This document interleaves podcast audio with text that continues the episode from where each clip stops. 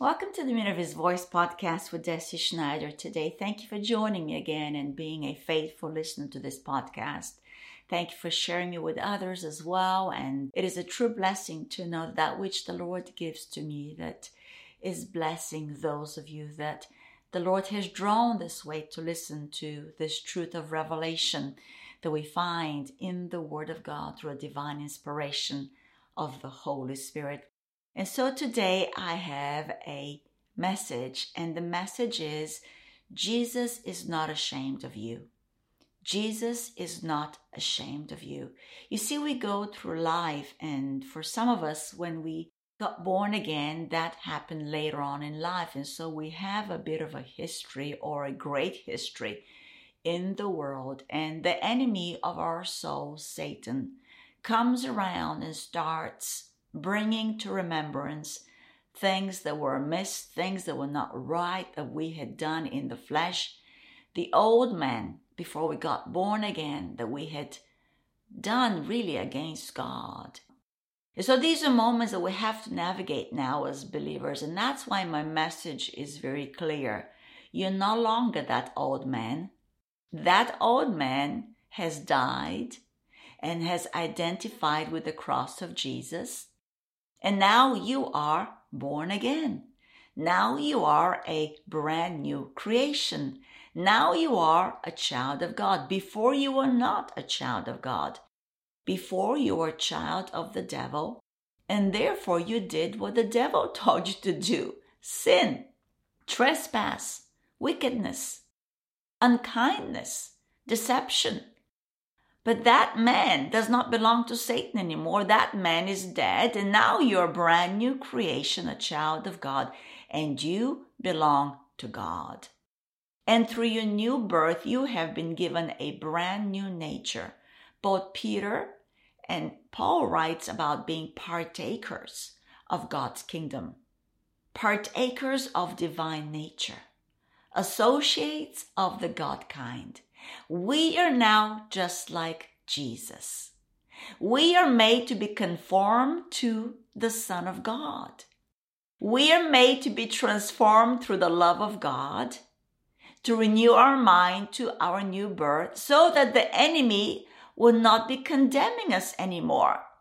So that we'll know when the devil brings around the past and memories of old, we can shut him down and say, Shut up, Satan that person died. Just the way Paul, the apostle Paul, died on the road of Damascus. We too died when we became born again in the old man. And now we live a new life. Now we have newness of life. And the more you grow in this revelation, in this knowledge of God, that you're now accepted in the love of God, the more you become free from your past and you really give Satan nothing to work with. Why would you want to give Satan something to work with? What has it done for you lately? Nothing. And so we take all territory of our mind and our thoughts and we bring them and submit them to the Lordship of Jesus and declare freedom of our mind, that we now have the mind of Christ, that we can now hear the voice of God that calls us beloved, that calls us clean and blameless in the sight of God. Both Ephesians 1 and also Colossians writes about being blameless in the sight of God because of the cross of Jesus, because of the blood of the cross of Jesus. And I pray a freedom over you today. That you won't put up with the condemnation and the lies and accusations of Satan. But you come to this awakenedness that you are a brand new creation and that you are loved by God. And that Jesus is not ashamed. Here, if we go to Hebrews chapter 2, I want to read, let's start in verse 8. You have put all things in subjection under his feet. This is the writer of Hebrews quoting from the Old Testament. And then the writer continues For in that he put, that is God, all in subjection under him, under the Son, the Lord Jesus Christ. And we are now found in the Son. We are now a new creation, man. And so, because of that, therefore, all things have been brought in subjection to us. They're under our feet because we found in Christ, and Christ is above all. When Christ was raised with his rising and his resurrection, we became part of him. And in this new reality. We know that we are raised with him and now we live in heavenly places. Ephesians 1 and 2 talks about that. And so God left nothing that is not put under him. Everything is subject to him and to us in Christ. But now we do not yet see all things put under him. But we see Jesus, who was made a little lower than the angels for the suffering of death, crowned with glory and honor, that he, by the grace of God, might taste death for everyone. You see, when you see Jesus, even though it might feel like to your outer man that things are not subject to his dominion, but they are. They are. Because he ascended from hell.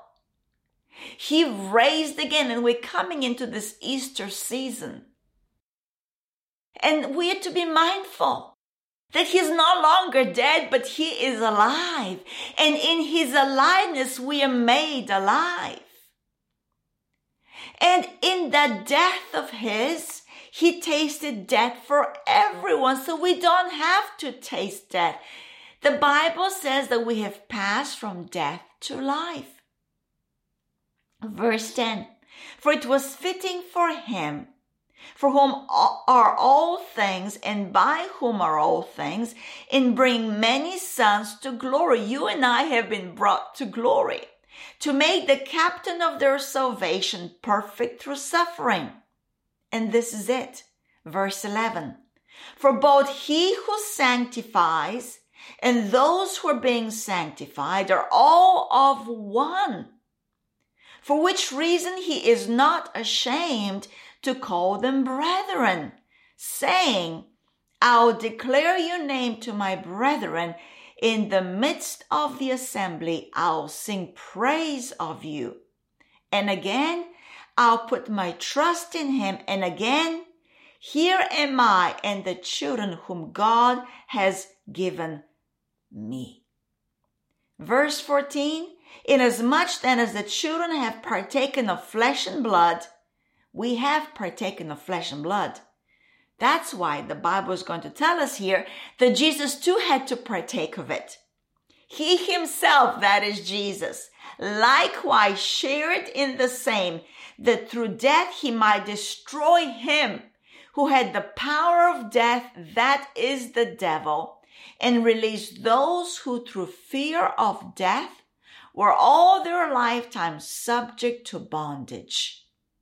And so today I wanted to bring to your attention in verse 11 that we are now one with the one who's sanctifying us. That we are now one with Jesus who has tasted death for us and who has destroyed Satan, who held the power of death and had taunted us up until the moment that we got born again.